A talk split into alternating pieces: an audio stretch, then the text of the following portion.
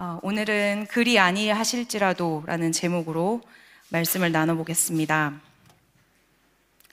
사람들에게 요즘 어때? 어떻게 지내? 하고 물으면 힘들어. 혹은 얼굴을 찡그리면서 항상 똑같지 뭐. 라는 대답을 종종 듣습니다. 겉으로는 행복해 보이기만 한 사람이라도 저마다 가지고 있는 깊이를 가늠할 수 없을 고민들이 있습니다. 그런 힘든 시간을 이겨낼 원동력은 곧 나아지겠지. 괜찮아지겠지. 라는 상상에서 나옵니다. 그런데 만약에 더 나아지지 않는다면 어떨까요? 어떤 사람들은 힘든 삶의 끝에 낙이 있을 것이라고 기대하면서 버팁니다. 또 어떤 사람들은 내가 좀 힘들고 대신 내 자식이 혹은 내 손자, 손녀가 다리 펴고 살 수 있으면 그럼 된다. 이렇게 생각하며 힘을 내기도 합니다. 그런데 내가 생각하는 나의 기대와 소망과는 전혀 다른 미래라면 그래도 여러분에게는 소망이 있습니까? 그래도 여러분에게는 여전히 현재의 고통과 고난을 능히 이겨낼 힘을 끌어올리실 수 있겠습니까? 오늘은 이런 이야기를 해보고자 합니다. 오늘 본문에서는 가나안에 대해서 설명합니다. 먼저 여러분에게 질문을 해보고 싶습니다. 여러분은 지금 광야에 있다고 생각하십니까? 아니면 가나안에 있다고 생각하십니까? 이 질문에서 내가 지금 광야인지 가나안인지 헷갈리시는 분들은 가나안에 대해서 왜곡해서 생각하고 있기 때문입니다. 많은 분들이 광야는 아주 어려운 곳, 가나안은 가나안의 고통을 지나서 펼쳐지는 풍요한 곳으로 많이들 생각합니다. 이제 광야의 고통을 뒤로 하고 편안하고 안정되게 살아갈 수 있는 삶. 그것을 가나안으로 생각하는 경우가 많습니다. 하지만 이것은 가나안에 대해 잘못 생각하고 있는 것이기 때문에 그 사람은 광야를 제대로 이겨내지도 못하고 가나안에서도 실족할 수 있습니다. 아브라함은 갈대아 우르에서 살던 사람입니다. 그 당시 갈대아 우르는 지구상에서 가장 문명이 발달된 곳이었다고 합니다. 모든 문화 혜택이 있고 사람들이 가장 많이 모여 살고 또 가장 첨단 문화 문명이 있는 곳이 갈대아 우르였습니다. 하나님은 아브라함을 거기서 이끌어내셔서 보내신 곳이 가나안이었습니다. 우리가 생각해 보면 하나님이 가나안으로 보내셨다면 적어도 갈대아 우르보다 가나안 땅이 훨씬 좋은 것이어야 하지 않을까요? 그래야 하나님을 믿고 순종했더니 복을 받았다라는 구조가 나올 수 있겠죠. 풍족하고 당대 최고의 문명 세계에 살던 아브라함을 이제 가나안 땅으로 인도에서 살게 하신 곳이 헤브론입니다. 헤브론은 해발 800m쯤 되는 아주 높은 산악지대입니다. 거기는 나무 하나 제대로 자라지 못하는 돌산이라고 합니다. 그런 곳에 옮겨 놓으시고는 여기가 내가 너에게 줄 땅이다. 바로 여기다. 아브라함이 어떤 심정이었을까요? 그런데다 가나안 땅에 들어서서는 기근이 시작되었습니다. 아주 심한 기근이었습니다. 성경에서 가나안을 처음 언급한 부분은 창세기 12장입니다. 창세기 12장 10절에서 그 땅에 기근이 들었으므로 아브람이 애굽에 거류하려고 그리로 내려갔으니 이는 그 땅에 기근이 심하였음이라 라고 쓰여 있습니다. 가나안에도 기근이 있었다는 말입니다. 어쩌다 한 번, 아브람 때만 잠깐 기근이 든 것이 아니라 이삭 때도, 야곱 때도, 나오미, 다윗, 엘리야, 엘리사 때도 상습적으로 기근이 드는 지역입니다. 그래서 아브라함은 기근을 피해서 애굽으로 식량을 구하러 피난을 갑니다. 애굽으로 잠깐 피난을 갔던 게 아니라 아예 애굽에서 살기 위해서 갔습니다. 아까 읽었던 12장 10절에 보시면 아브라함이 애굽에 거류하려고 라고 적혀 있는 것처럼요. 하나님이 좋은 곳에 데려가는 줄 알았더니 와보니까 살 수 없는 곳이더라. 아주 난감하고 어찌 보면 사기당한 느낌까지 들었을지도 모르겠습니다. 아브라함이 애굽에 들어가 살려고 하니까 하나님께서는 아브라함의 아내 사레와 바로 왕 사이에 심각한 갈등을 일으키십니다. 바로가 아브라함의 아내 사레를 취하려고까지 하죠. 아브라함이 기겁해서 거의 쫓겨나다시피 해서 다시 가나안으로 들어옵니다. 이런 일이 있고서야 다시 가나안으로 들어오게 된 것입니다. 그 정도로 가나안은 분명 살고 싶은, 싶은 땅 그 자체는 아니었을 겁니다.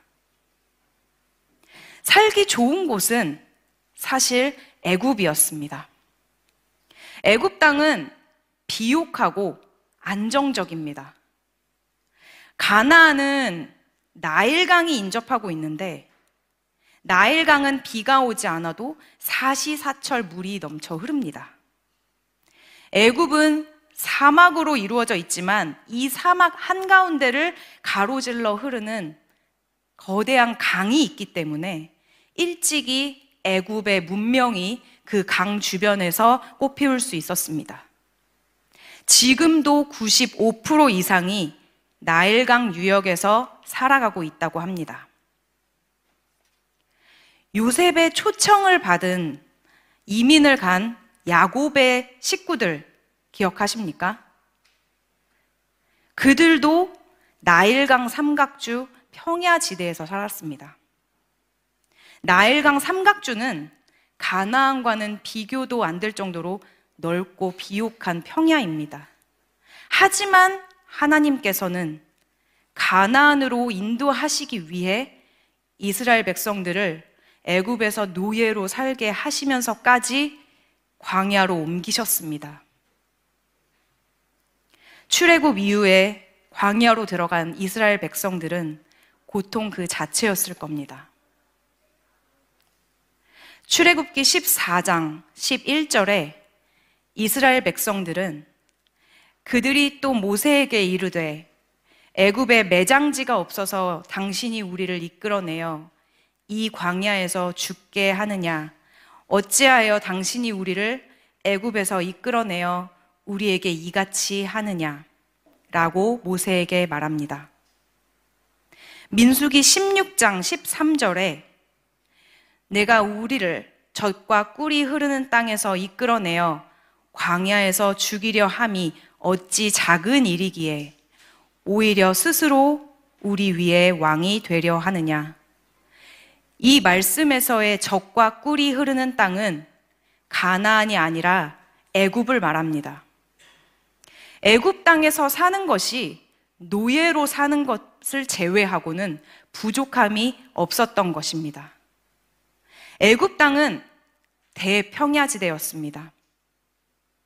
그렇다면 앞으로 살게 될 가나안이 더 좋은 곳이었을까요?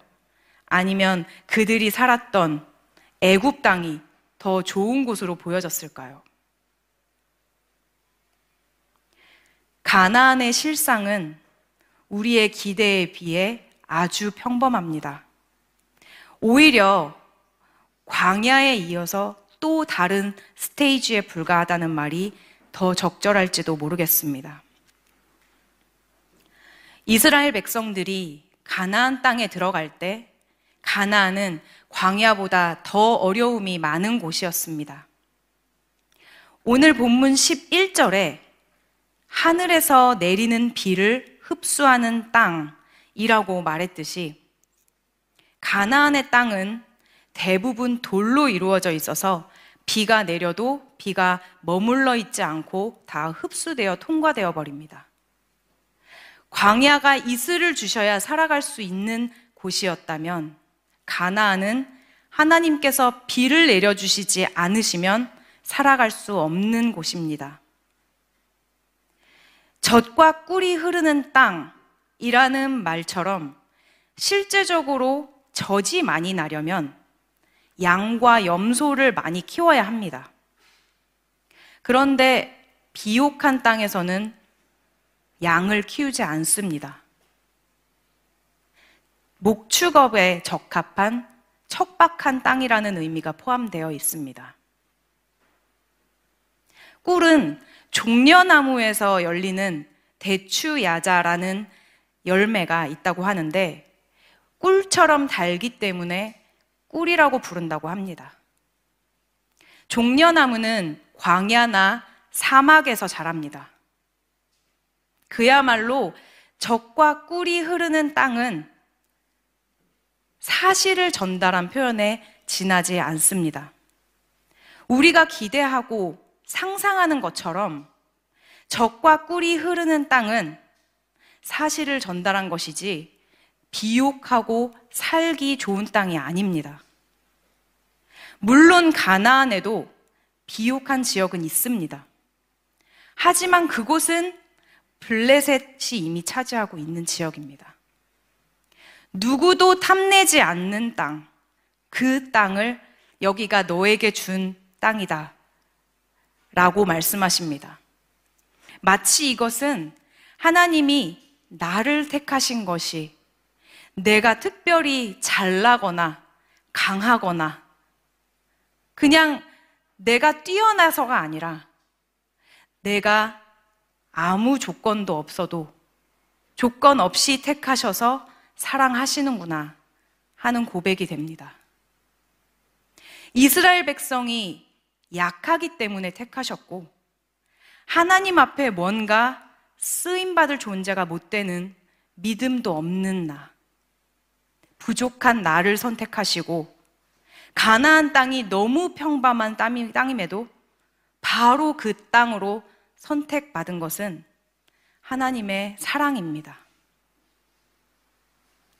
가나안은 적과 꿀이 흐르는 땅, 맹세하신 땅, 허락하신 땅, 광대한 땅으로 성경에서 말합니다. 여러분은 가나안 하면 가장 먼저 떠오르는 표현이 무엇입니까? 대표적으로 적과 꿀이 흐르는 땅, 그리고 약속의 땅이라고 대답합니다.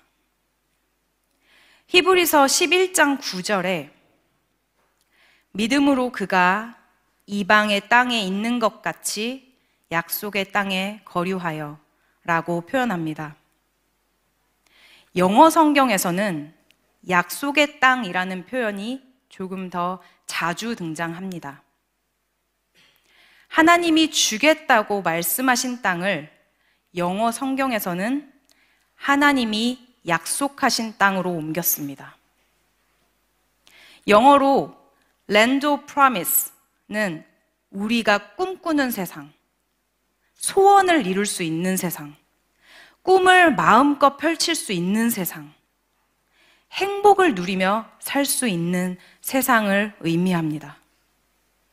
마치 기억하실지 모르겠지만 예전에 미국을 두고 많은 이들이 아메리칸 드림이라고 말했던 것처럼 대문자로 Land of Promise라고 쓰면 가나안을 뜻하기도 합니다. 우리가 생각하는 가나안이 혹시 바로 이런 가나안이 아닙니까? 하지만 성경에 나오는 가나안은 Land of Promise가 아니라 Promised Land입니다. 하나님이 주기로 약속하신 땅이지 장밋빛 미래가 펼쳐질 땅이 아닙니다. 약속을 이행하시기 위해 이끄신 땅입니다. 광야에서 이스라엘 백성들은 하나님밖에 찾을 수 없었습니다. 하나님을 의지하지 않고는 살 수 없는 곳입니다.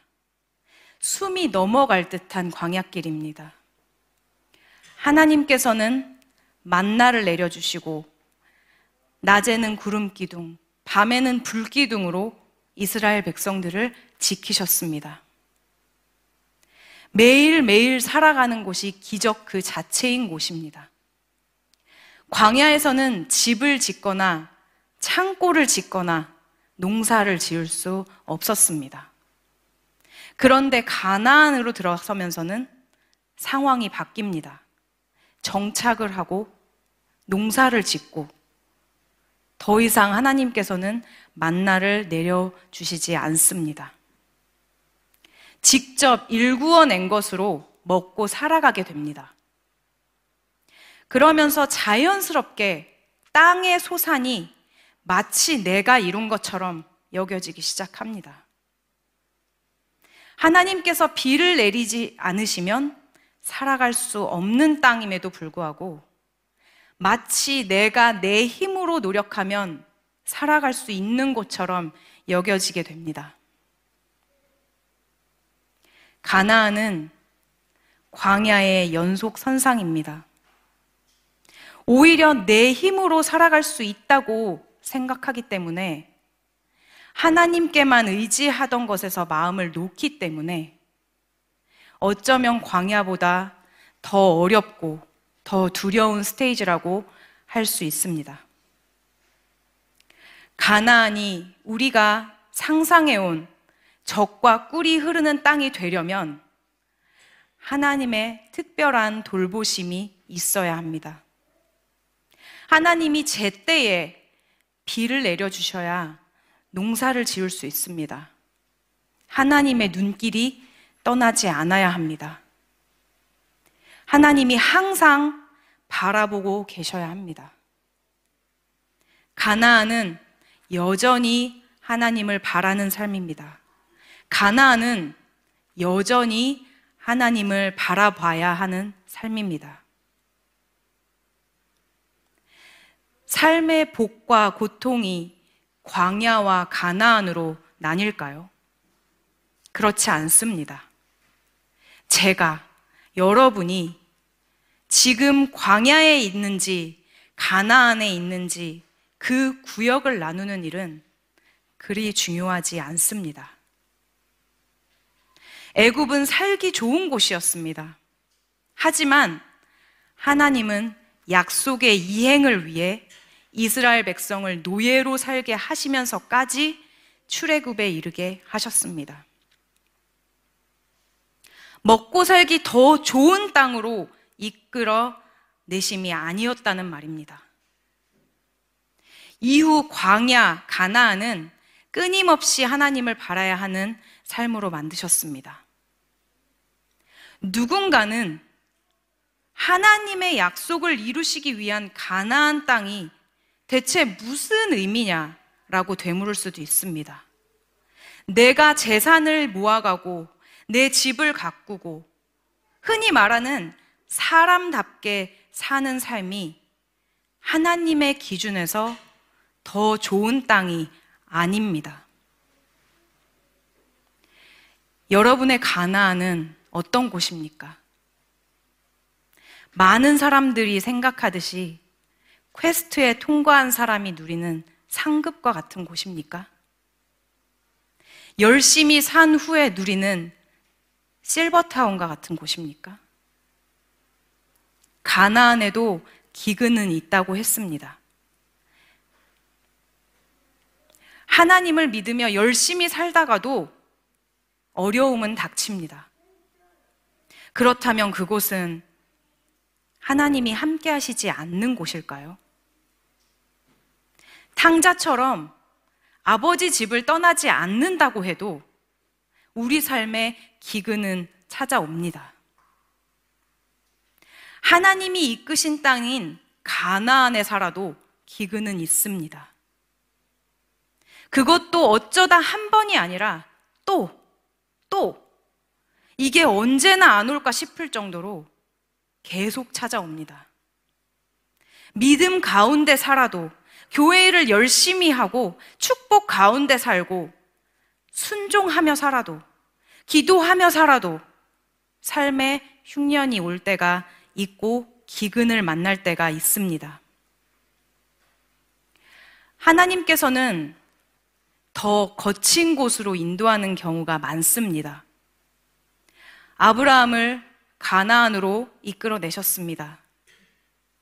모세를 광야로, 요셉을 애굽으로, 하나님의 사람들을 더 어려운 곳으로 이끌어내셨던 경우들이 성공, 성, 성경에는 수도 없이 나옵니다. 더 좋은 곳으로 이끌어 주시겠지. 더 풍요한 곳으로 인도해 주시겠지. 라고 생각하고 있으면 하나님의 인도하심을 정확하게 분별할 수 없습니다. 이제까지 습관적으로 삶을 산을 오르는 모양을 상상하며 오르막이 있으니 이제 내리막이 있겠지. 이제 내리막길이겠구나. 라고 생각하셨다면 생각을 바꾸셔야 합니다. 삶의 모양은 오히려 광야길에 가깝습니다. 끝이 보이지 않고 가나안에 들어선 것 같은데 왜 어려움이 있지? 아직 광야인가? 헷갈리기도 합니다. 하지만 구역을 나누지 않는다면 하나님을 바라보는 삶 자체로만 기준을 삼는다면 우리 마음이 삶의 모습이 바뀌게 됩니다. 하나님의 인도하심을 구하며 우리는 각오해야 합니다. 무엇을 각오해야 합니까? 주님, 내가 원하는 것은 좋은 것, 나쁜 것 구분해서 좋은 것만 취하고자 함이 아닙니다.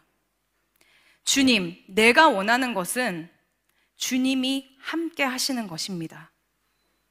이런 각오와 굳은 믿음으로 살아야 합니다. 하나님께서는 왜 그 긴 세월 40년을 이스라엘 백성들이 광야에서 굽이굽이 돌아 하나님을 찾게 하셨을까요? 하나님께서는 우리가 클릭하는 것보다 더 쉽게 우리 마음을 움직이실 수 있는 분이신데, 왜 우리가 고생 끝에 하나님을 알고 찾아가게 하시는 걸까요? 그런 상상을 해본 적이 있습니다. 내 아들, 딸에게 프로그래밍을 할 수 있다면, 위험한 곳에 가지 않게, 굳이 시키지 않아도 공부를 열심히 하고, 부모님 말씀이라면 누가 뭐래도 네 하고 순종하고, 그렇게 만들 수 있다면 어떨까? 여러분도 한번 상상해 보시기 바랍니다. 과학의 발전 속도로 볼 때 한 10년에서 20년 우리가 자식을 낳기 전에 자식을 미리 프로그래밍 할 수 있는 세상이 왔다고 가정을 해봅시다. 아이들은 원래 어떻습니까? 저는 교육부 전도사로 있으면서 가장 많이 하는 말이 하나님, 예수님일 거라고 생각하시겠지만 아닙니다. 예쁘게 앉아입니다. 코끼리 코를 열번 들고 뒤, 뒤로, 뒤로 고르라는 것도 아니고 예쁘게 앉는 게 아이들에게는 가장 힘든 일입니다. 그런 걱정과 육아와 이런 고난을 한 번에 해결하실 기회입니다. 똑바로 앉아. 이제 그만해. 어, 이거 하지 말라고 했지. 밥 다 먹고 해. 게임 이제 그만해. 숙제 했어? 이런 말들은 이제 끝. 명령어만 넣어보세요. 당신이 꿈꾸는 그 아이가 당신의 자식이 됩니다. 그래서 정답에 가까운 자식을 낳을 수 있는 세대가 되면 여러분은 그것을 선택하시겠습니까? 그리고 만족하시겠습니까? 그렇지 않다면 그 이유를 한마디로 표현해서 무엇이겠습니까? 사랑입니다. 내가 사랑하는 내 아들이, 내 딸이 힘들지만, 오래 걸리지만, 작은 순간순간들이 모여서 스스로 깨닫고, 내가 하루 종일 아이스크림만 먹게 놔두지 않는다고 해도, 내가 아이를 사랑하는 마음을 아이가 스스로 깨닫게 되는 것. 그것을 원하는 겁니다. 하나님의 마음이 바로 여기에 있습니다. 내 머릿속에는, 와, 이렇게 하면 좋겠지. 이렇게 하면 가장 아름답네. 이렇게 하면 좋겠어. 이렇게 되겠지? 라고 생각하고 꿈꾸는 것들이 있지만, 그대로만 되는 인생이 아니라는 것은 이미 여기 계신 여러분들이 더 잘 알고 계실 겁니다. 쉽지 않죠. 네, 쉽지 않습니다. 고통과 고난을 끝나게 해주시는 게 하나님 뜻이, 하나님 뜻이라고 생각하신다면 그 생각을 내려놓으셔야 합니다. 하나님의 생각을, 하나님의 계획을 내 상상과 내 생각의 틀에 함부로 넣고 함부로 실망하지 마시기 바랍니다. 내 삶, 아니 내 자식의 삶에서도 우리가 원하고 우리가 꿈꾸는 실버타운은 이루어지지 않을 수도 있습니다. 믿음은 그런 것이 아닙니다. 눈에 보이지 않아도 믿을 수 있는 것. 그것이 믿음입니다. 내가 광야로 가면 하나님은 만나를 내려주십니다. 집을 짓지도 창고를 짓지도 못하지만 내 필요를 채우시고 나를 보호하십니다. 만나를 보관하지 못해도 괜찮습니다. 내일 또 내려주십니다. 이슬을 내려서 살게 하십니다. 내가 가나안으로 가면 하나님은 비를 내려주십니다. 하나님께서는 나를 완벽하게 편안한 곳으로 이끄시는 분이 아닙니다. 가나안이 완전한 비옥한 땅이 아니라는 사실을 하나님이 정말 모르셨을까요? 하나님은 모르셨을 리 없습니다. 하지만 하나님은 그런 분이십니다. 부족한 곳으로 보내시고 필요한 것을 채워주시는 분입니다. 그 과정 속에 우리가 스스로 하나님을 찾고 바라보게 하십니다. 지금은 우리 교회 Arise 기간이죠. 바울의 선교 여행부터 우리 교회 Arise까지 모든 선교가 즉각 그 결과가 나타나는 것은 아닙니다. 누군가는 복음을 받아들일 준비된 마음을 가지고 있을 수 있지만 대부분의 전도가 지금 당장 내 눈앞에 결과물로 나타나는 것은 아닙니다. 어쩌면 그의 다음, 더 그리고 또 다음 세대가 되어서야 예수님을 주로 영접할지도 모르겠습니다. 그렇다 하더라도 그것을 의미 없다고 말할 수 없습니다. 하나님의 계획을 신뢰하십시오. 그리고 하나님의 사랑을 느껴보시기 바랍니다. 하나님의 약속의 땅은 우리가 하나님의 계획을 신뢰함으로 나아갈 때, 그리 아니 하실지라도의 믿음으로 바라볼 때 완성됩니다. 내 눈앞에 내가 꿈꾸고 바라는 미래가 펼쳐지지 않더라도 완전하신 하나님을 신뢰하는 믿음을 가질 수 있는 우리 모두가 되길 기도합니다. 아멘.